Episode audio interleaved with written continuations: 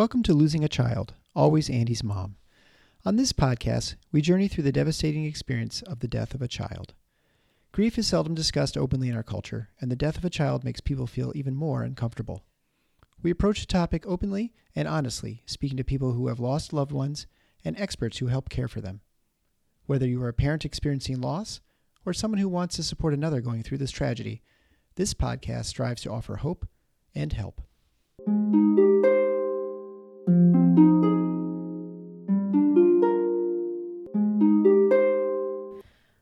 Welcome to episode 55 of Losing a Child, Always Andy's Mom. I'm Marcy Larson, Andy's mom. I've actually been looking forward to this interview for quite a long time. Angie, today's guest, is a friend of Gwen's, and Gwen told me many, many months ago, shortly after starting the podcast, about her friend, Angie, who had lost her son in an accident. The unique thing about Angie, though, is her occupation. You see, Angie works as a funeral director, which she did for years before she ever lost her son.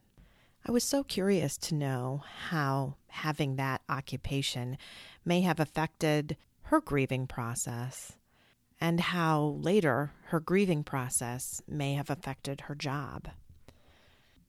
I hope you all enjoy listening to Angie, Chad's mom.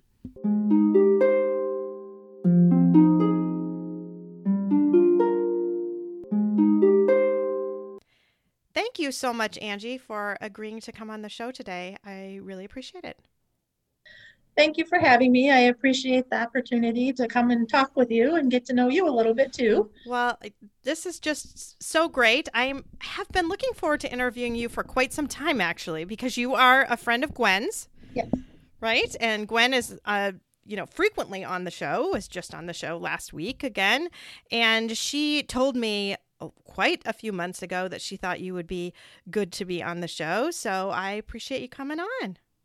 Yes. Yeah, I can't say enough good I can't say enough good about Gwen, but I'm not as good of a speaker as her, so hopefully this goes well. yeah, Gwen is an amazing speaker. There's there are not many people that measure up to that, so don't even worry about it a bit. Well, okay. Why don't you start out just by telling the audience a little bit about yourself and what you do? Okay. I am a mom and I'm a grandmother. I'm a mom to six children and I have four grandchildren now.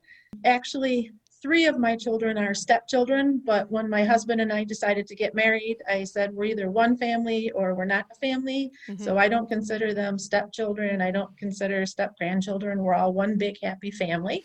So my husband and I have been married oh six years or something like that but when i met him it was like we had known each other for our whole lives so i have a really hard time putting a time frame on it because i just feel like we've always been together so and I'm terrible when it comes to dates and things. But yes, we've been together, so we we're one big happy family. When we were married and the kids came together, it was great because they all meshed with one another. There was no problems. Everybody just seemed to be one happy family, like it was supposed to be that way. Mm-hmm. So I've always been very grateful for that. Um, I am a licensed funeral director. I've been a funeral director for over 20 years. Um, I've had the opportunity to work at many different funeral homes, so that's I feel like has given me a rounder experience in working with different people, different communities, and seeing how different people do the same job but incorporate their own ways of doing it. Mm-hmm. Over the years, I've met and helped numerous people through a very difficult time in their lives. Um, and I've always felt rewarded in that.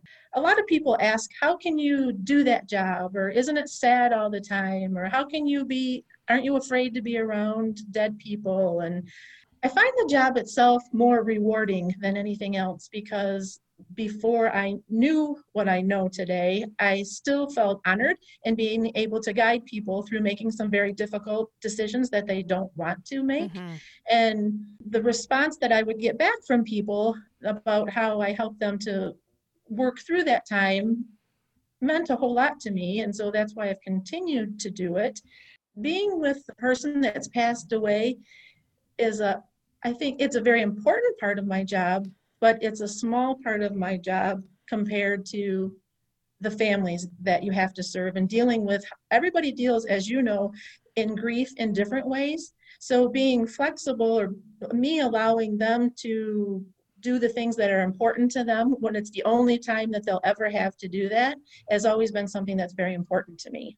Yeah, I feel like our funeral director was really amazing and did a fantastic job and I will never forget him ever. You know, I mean, it's the most horrible thing I've ever had to go through and he just helped with decisions that I never thought I had to make, you know. I so we meet with him and he says, "Have you thought about a cemetery?" And of course we haven't, and I name kind of one that I've driven past a few times and he said, "You know, I th- I think maybe that wouldn't be the best one. Here's what I suggest for you."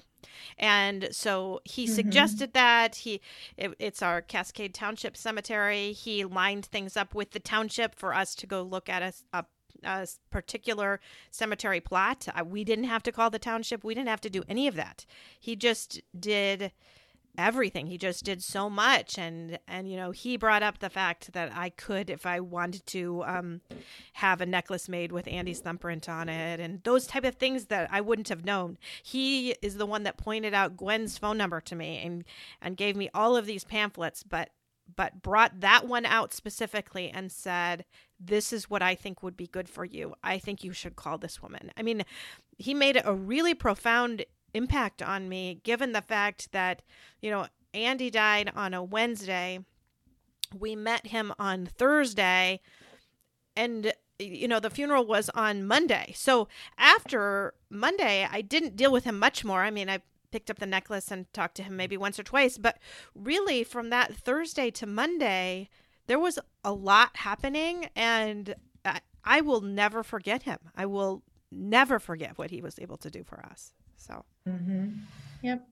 And I've heard that from a lot of families. And so I think it's important what we do. And um, I remember early in my career, there was a, a mom that, and I don't really remember many of the circumstances anymore but there was a mom that lost a child and the baby had never really come home from the hospital so one of the things that bothered her was that she never got to dress her daughter so we set up a time for her to come in after hours, and it was just really me and her there. And we dressed her daughter together. And I I lived at the funeral home at the time, so I went to go and get a rocking chair from my house and brought it in, downstairs into the funeral home and left her alone just to give her that time to sit there and rock her child before we had to go through all the steps of the funeral itself. Mm-hmm.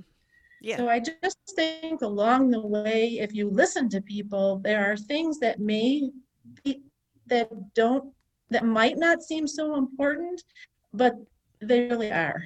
Well, well, it's funny too, this gets me very emotional, but um Andy had a certain way that he wanted he liked his hair done, you know, so I'm trying to explain how he liked his hair done and bring him the hair gel, which the hair gel all had Andy's fingerprints in it, which I really didn't want those messed up because I wanted to be able to see them.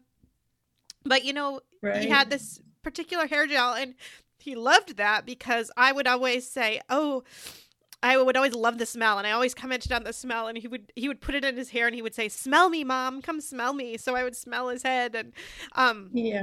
So anyway, when I'm trying to explain how he likes his hair, the funeral director said to me, well, do you just want to, do you want to do his hair yourself? And so that's what we did mm-hmm. before mm-hmm. the visitation. He was there and um, they brought a spray bottle to wet down his hair and then I did his hair. So it was just right.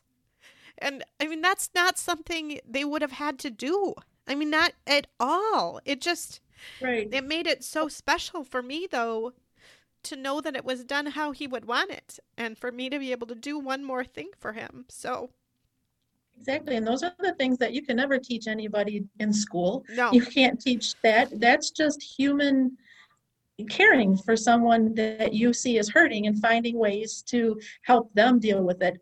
Somebody else would come into that situation and the hair wouldn't be something that was important. Right. It wasn't important to their son. So it's you have to listen and you have to pick up those things. So I'm glad that you had a funeral director that was like that because I've heard that there are some, and I've witnessed it myself, that aren't. And I'm glad that you ended up finding someone that listened to you and helped you because those are the small things that are important because someone else may not have been important to them to do their son or their mom or their dad's hair or so you have to learn to listen to people and pick up on those little things that they can't teach you in school but it's just being personable about the whole situation and caring enough to pick up on those things and let people do what's important to them.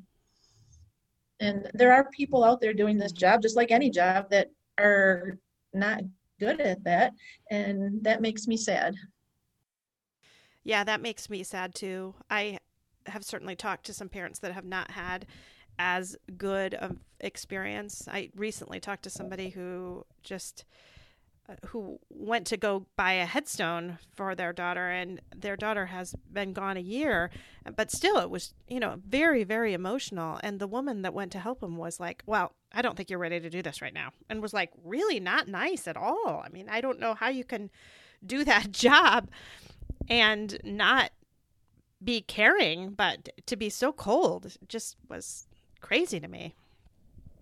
But like you said, I, I guess and different people are different that way.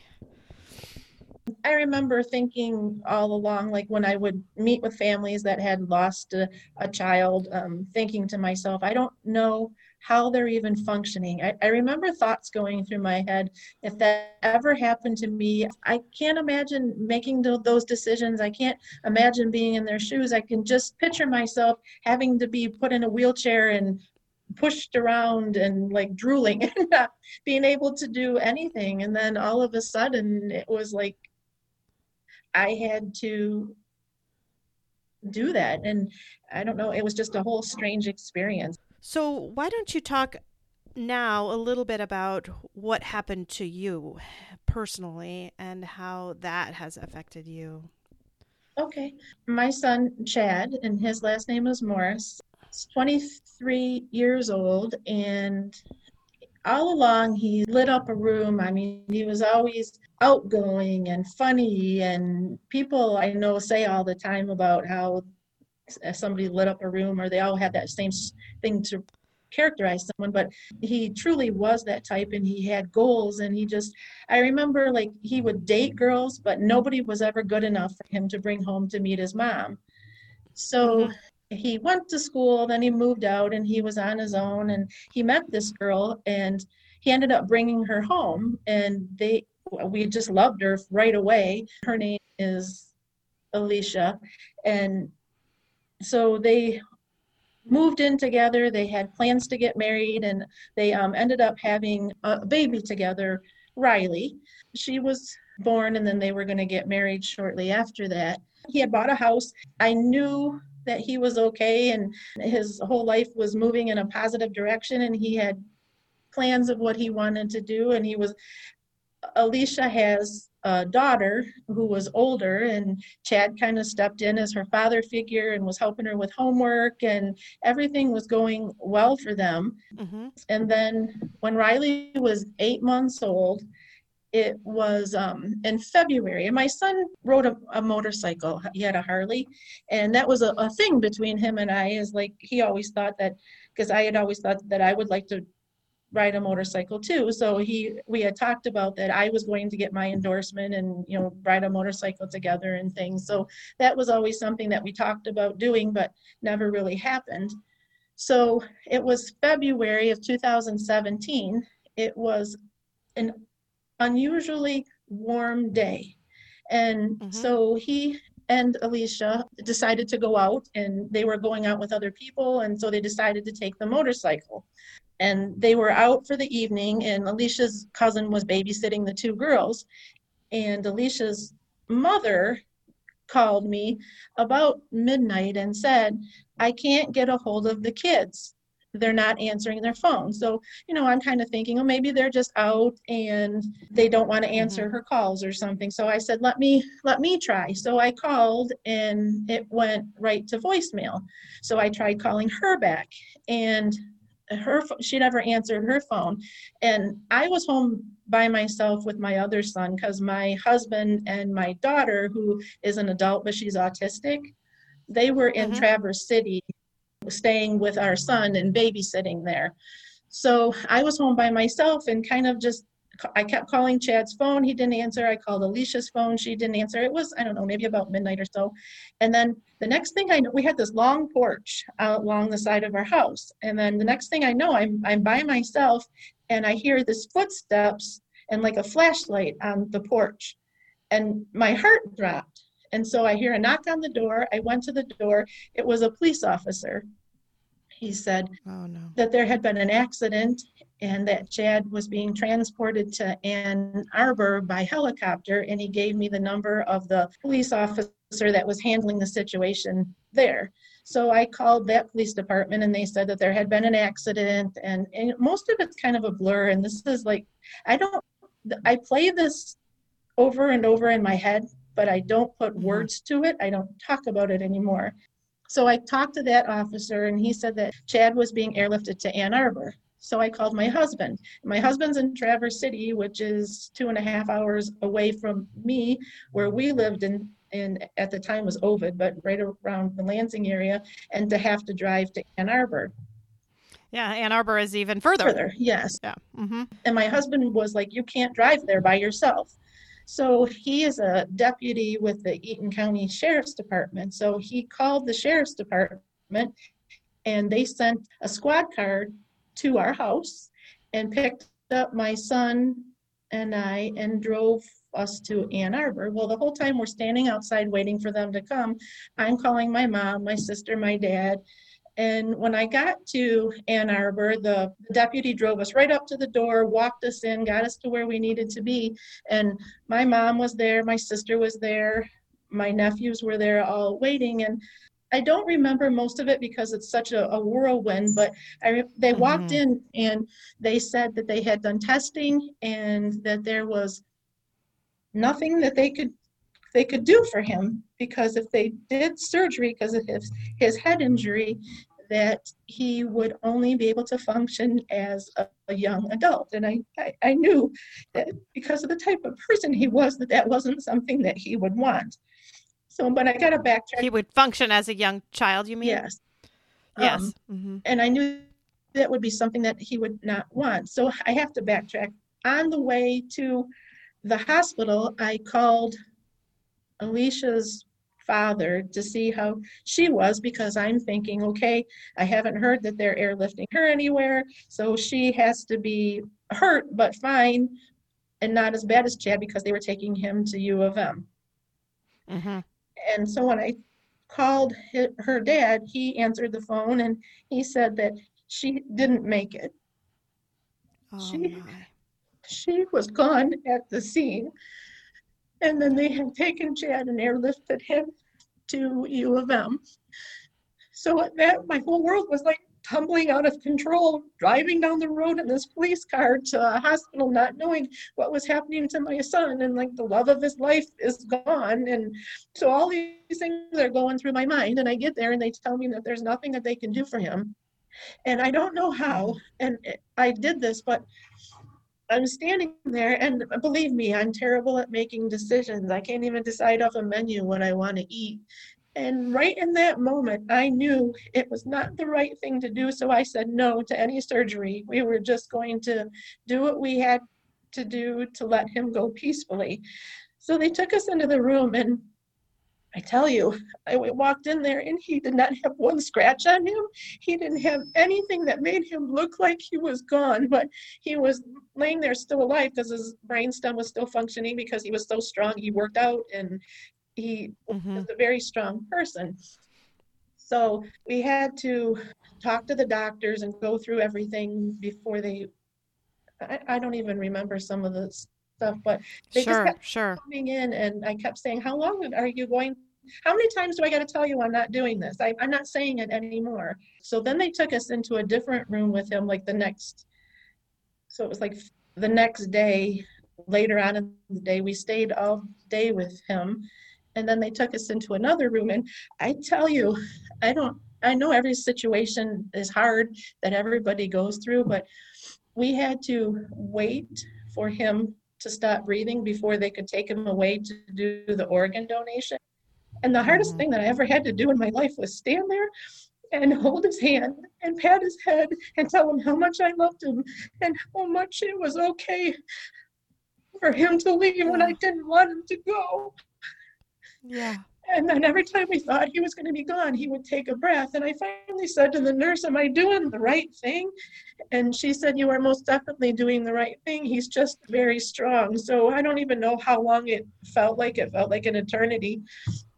But just me telling mm-hmm. him and walking and speaking to him and telling him stories and telling him who was waiting for him and that we would take care of Riley and Alyssa is the daughter's name, and that it was okay to go, and I would miss him, but I would see him again someday.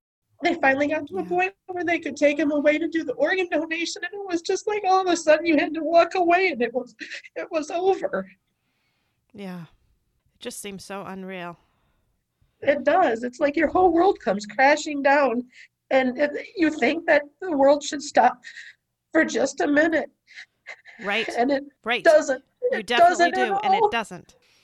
And so then you had to then be live really what you had known would be your worst nightmare, right? Seeing the other yes. side of it, and then now you're on that side.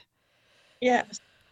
And then I don't even know how this even happened, but I, I believe in divine, divine intervention mm-hmm. that God for the longest time even afterwards and then i'll come back to this i i almost felt like i was forsaken by god. Like how could he let this happen to me? I felt like i was a good person and i felt like i was helping people and doing the right things but how could he take away something that was so important to me?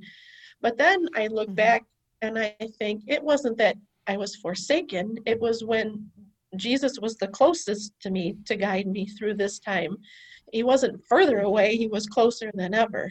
So I believe this is how this part of it happened. I because I don't know how we got here, but I ended up talking to Alicia's parents, and they were at a friend's house because her, Alicia's mom didn't want to be at her house. So they went to a friend's house and they were staying there. So we ended up going there. I didn't even know who the friend was. I, I never met him before. I did meet him once before, but I didn't really even know who they were. But we went there. Alicia's parents were there. And then it was like everybody started congregating at this one home, and everybody was there. My family came, their family was all there, and we just spent that whole day together. But I remember walking in there, and Sherry is Alicia's mom, and like I have never hugged anyone in my whole life because it was right there at that moment. We both cried and hugged because no one else in that whole house knew what it felt like to be a mom and have your heart ripped out, except the two of us. Mm-hmm. And it was yeah. so helpful to have in that time someone who understood that, I guess. Um, so we did that, yes. and then there was a, a few days that went by and thank goodness for my stepmom because she was the one that kind of kept everything going. She made the appointment at the funeral home which the funeral director was um in the hometown where i grew up was a, a family friend.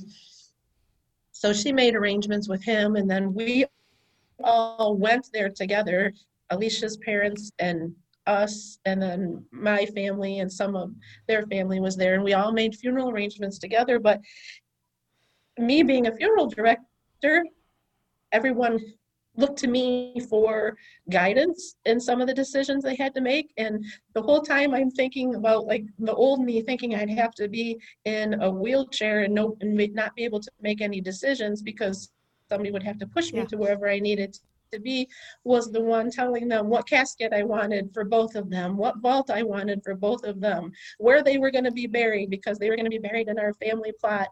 And all the steps that I knew that I had to be making because of what the job I do, I don't know if it, I, I had to have made it easier because I just kind of rolled with the punches, for lack of a better term, to um, make those decisions. And then when we left after arrangements, um, we ended up having a, a double visitation. So Chad and Alicia were both together for the visitation, and then the funeral was the following day. The funeral ended up being on my 50th birthday, which wasn't so. Oh. It wasn't going to be great no matter what, but now, like, my birthday is a part of that. But I was fortunate enough also to be in this business that I know many ministers and chaplains. So I had a chaplain from where I work this area. She came there, which is a couple hours away, to do the funeral, which was nice because it was someone that I had a relationship with. And I had asked her as part of the funeral because Chad and Alicia never got a chance to get married if Mhm. she would marry them. And she did. She had everybody that was there say the vows back in their place. In my heart, I feel like that Alicia is my daughter in law. I knew that she was the daughter of my heart from the first time I met her. So they're together, and I just, I don't know. I, Mhm. Yeah. It's funny what you can do when you don't think you can, right? You Oh, said, exactly. "Oh, I I would I'm sure I would be a heap." I I've thought that many, many times like, "Oh, I could never do that." And then you do. Uh, Because you're just forced to. There's there's no other choice. So I know I've had people say, "Oh, you're so strong. You're so strong. You did such an amazing job." Like, no, I didn't. I didn't have a choice. I didn't feel Exactly. strong at all. I didn't feel like I was doing anything very extraordinary at all. There is no choice. So you just have to do it. You do. And a part of that no choice is when you love someone so much, you do those things, even as a mom. There are many times that you do things for your child that you don't want to do because you know what's best for your child. I mean, like making them go to sleep at night when they're crying and you're outside the hall in the hall with the door closed, crying yourself because you know you can't go in there. Right? Right? So it's it just in that time, it was decisions that I didn't want to make. I didn't want to be in that spot. I didn't want any of it to be happening, but I owed it to my child to be the best that I could be for him. Mm-hmm. Mm-hmm. So, how has this experience changed you as a funeral director? I almost feel bad like saying it, but it was like even Uh, it's better now. But for a, a little while, probably part of me was just like angry of everything that I had to be through. But I almost felt like, and I really thought about even not doing this job anymore mm-hmm. because I almost felt like when people would come in and their grandmother was like 90 years old and had been in a nursing home for years and they're so distraught because they didn't know like she was going to die. Yeah. I am sitting at an end of the table looking at them thinking, you have no idea. Yeah. None. Mhm. And then I thought, that's not right of me to judge someone else's pain because I haven't walked their shoes. But I, I was really feeling that I was losing my empathy for people. Mhm. And so I thought maybe this is not the right thing for me to do. And then there was a mom that had lost her son, and there was a lady that knew both of us. So she had said to that mom, told her my story. So when she came in, she knew that I had lost my son too. And it just brought her comfort knowing I knew how she felt. Mhm. So that was helpful for me to take a step back and realize that I do have something still to offer people and I do have empathy and I do care. And now that a little bit more time has gone by, I I still have that thought in the back of my mind, but it's not as strong as it was. Well, I can see in her shoes, just very similar to how you and Alicia's mom just hugged and hung on to each other because you could understand each other. That's how that mom must have felt, right? She was feeling alone. Yep. She's lost her child. No one is really understanding me, but yet she could look across the table at you and say, But you do. You do understand me and you have lived through this. And so that would give some comfort. I have to say, I also really understand what you went through in those early days too because I felt that same way doing general pediatrics and going back to my practice right away. It was extremely difficult.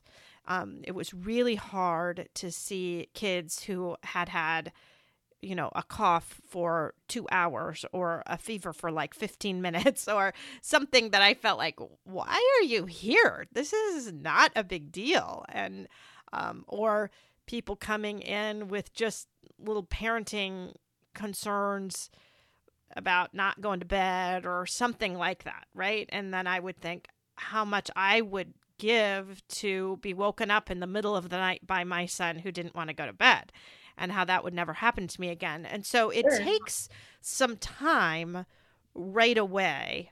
I think to get past some of that. So for me, it, I took a kind of a leave of absence, and really after time has gone by, I felt actually that my compassion has gone up because now I look at these same parents who may have the same concerns that are really quite trivial but I think about how worried they are and how you know, wow, if your child's only had a cough for a few hours and you're that worried, what can I do to take some of that worry away, to take some of that anxiety away and make you feel better? So it changed considerably over time. So it sounds like that has happened to you in a similar way that it just took some time to adjust, but now the compassion is kind of back and mm, maybe different even than it was. Right. I'm I'm finding that that light again. mm-hmm. Mm-hmm. And that you can just look at grieving people as grieving people, and not necessarily uh, yes. feel like you need to compare your grief. Right. Right. Right. Yeah, that's a good way to put it. So you found definitely in that one instance of that first mom that you felt uh, like that you had that calling again. How have things been since that? Do you feel kind of do you have kind of similar experiences like that? Certain cases that jump out at you a little bit more? I guess I've heard it all along because you're writing, helping people write their obituaries and stuff. But I seem to notice more now, and it, it's there are a lot of people that when you write their obituaries that they have lost children Mm-hmm. And it doesn't matter if your child is a year old, 23 years old, or 40 years old. It's still, that person is still your child. And I remember there was an older lady and her son had died. And so, uh, you know, toward, I, when I meet with a family, I try not, I, I'm empathetic and listen and talk, but it's not about me. So during right. the whole time, I don't really express my own story too much. Sure, sure. Um, mm-hmm. But sometimes you pick up on people that it would be helpful to talk a little bit more. So that's exactly right. Towards the end of the arrangement is when I'll maybe I'll um, maybe talk a little bit more about myself to so they understand. And this I was telling the lady about my story, and she said, Then you understand. And this was like her son had been dead for over 20 years or something. And she said, You understand what it feels like to have that hole in your heart. And she said, And honey, it's never going to go away. Mm-hmm.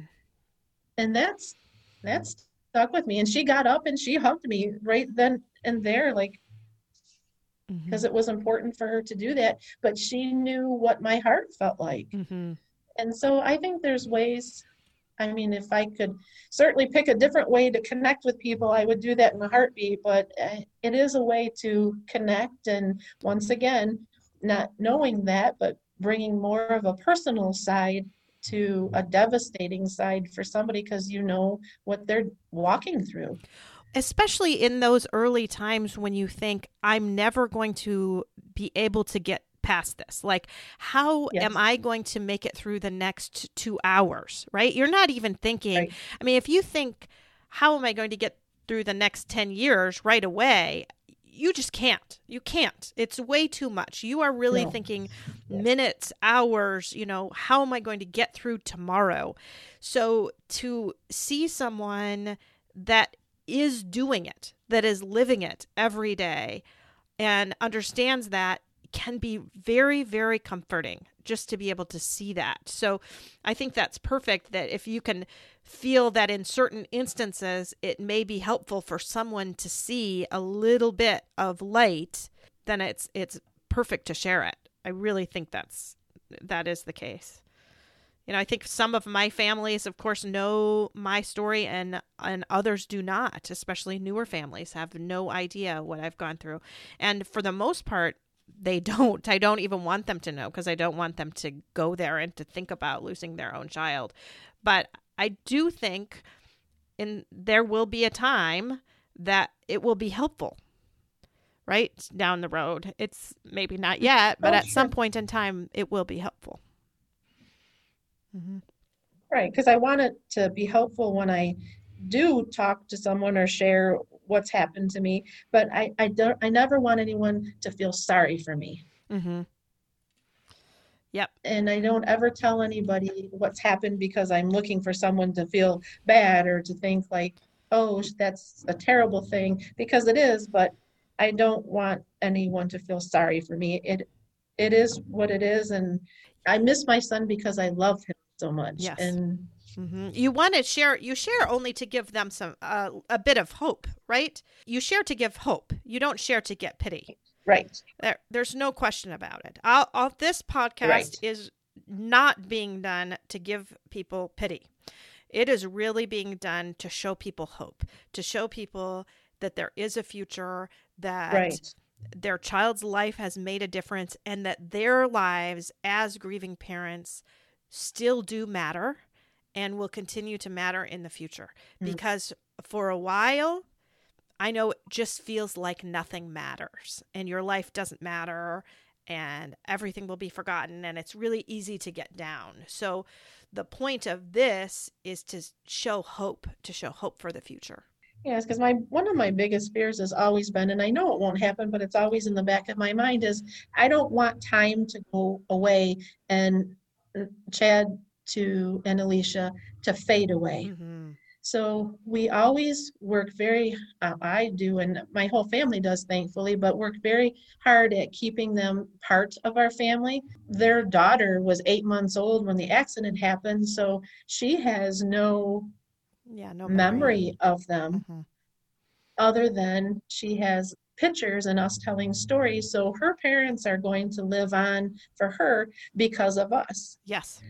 So when we have family gatherings, they're always a part of it somehow. Their stories are always brought up. I have a nephew that is the same age as Riley. He was born just a little, I'm not a nephew, I'm sorry, a grandson. Mm-hmm. It would have been Chad's nephew that was born just a little bit before Riley was. So he doesn't know them either. But he'll say things like one time for Christmas when he was coming over here, he said to his dad, Well, Uncle Chad and Aunt Alicia be there? Oh. Because he knows that they exist, but mm-hmm. he doesn't know what it means to be gone. Mm-hmm. So we worked very hard at I have pictures and things around the house, and Riley will look at them and say, That's my mama, that's my daddy. And so I just, we work very hard at not, she deserves that. She needs, she needs to know who her parents are. And that's a, a very difficult thing because, I mean, I look at Riley and for her not to have any Chad wasn't around during more, I mean, she's only four, yeah. but um, her early formative years, mm-hmm. she acts just like him. She looks just like him. And so many times it's like, it's bittersweet because I'll look at her and think how great it is that I see her dad. But then in a way, it breaks my heart because I see her dad. Yes. yes. And you miss him. So, mm-hmm. yes. Mm-hmm. Where does she live? She actually lives with Alicia's parents um, that was a whole thing too because I certainly would have taken her and I would have taken Alyssa in a heartbeat, but I had no blood relationship to Alyssa, so that would have been very difficult. Yes. And Sherry and Steve, the parent, the um, Alicia's parents were going to take Alyssa because she sees her dad, but he was not in the position to raise her by himself. Mm-hmm. So, and they probably wanted the girls to be together. Yep, and with we talked about it, and as much as I wanted Riley to be with me, I knew it was best that she was with her sister. Mm-hmm. They needed one another, so they have both of the girls. And then whenever I have days off of work, I go and pick up Riley and she comes here. Alyssa doesn't come as much because she's older and now she's got friends and she's got things. She's busy all the time. So she doesn't come and stay with us as much. But I get Riley very often. I am so very blessed that Sherry and I think a lot of like we get along well, our families get along well.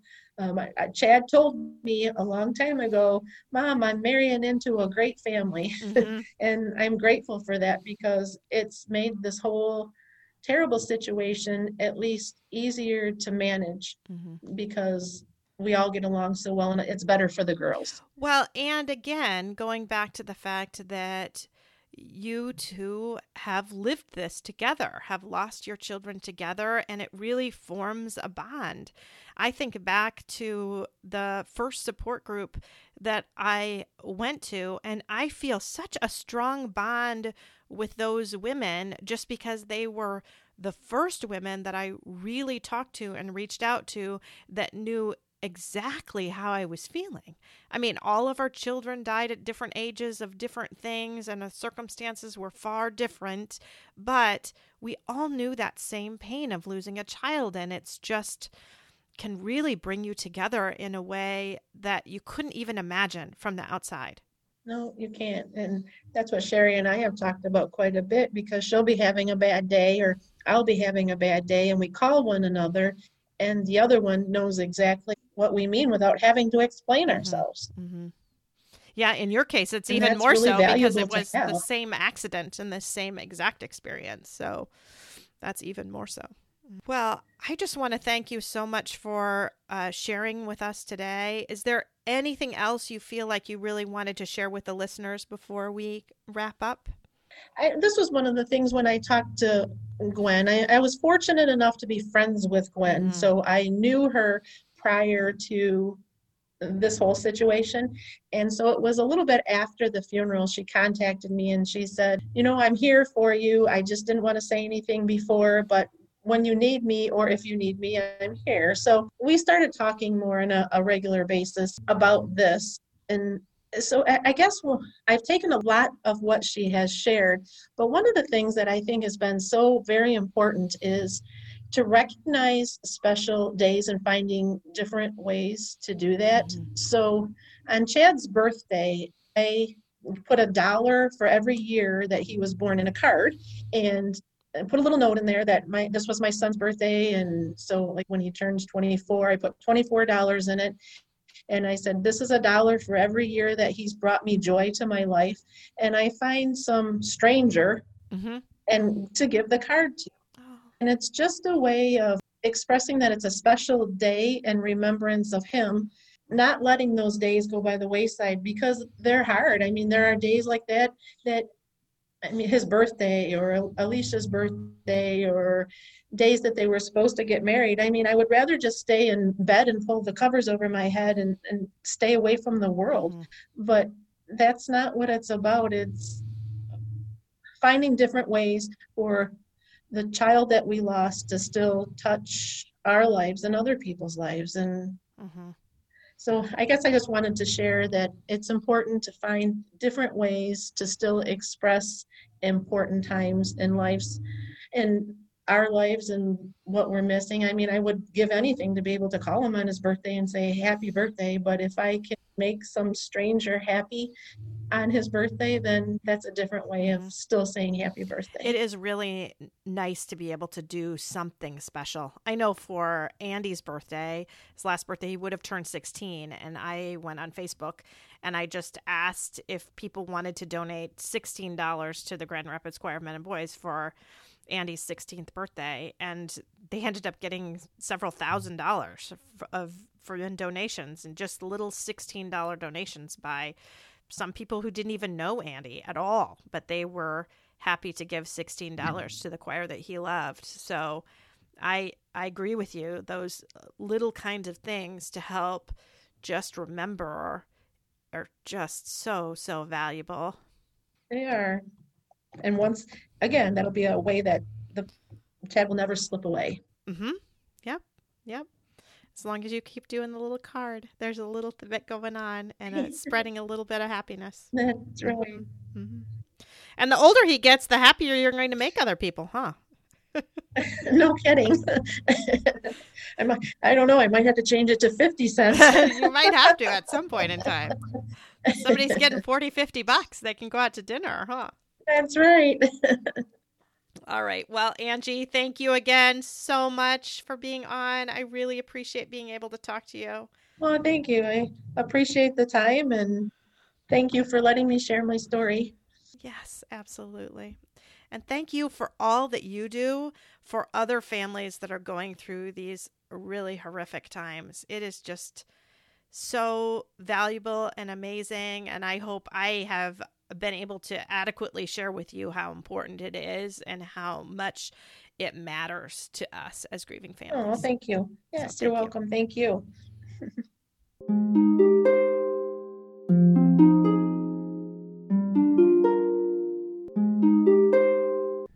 Thanks for listening to Losing a Child, Always Andy's Mom. Please subscribe to the show on your favorite podcast player.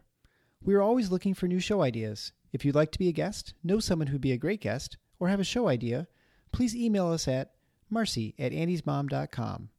Be sure to visit the webpage, andysmom.com, for more content, including Marcy's blog. There you can also sign up to receive updates via email. Together, let's work to inspire hope, one day at a time.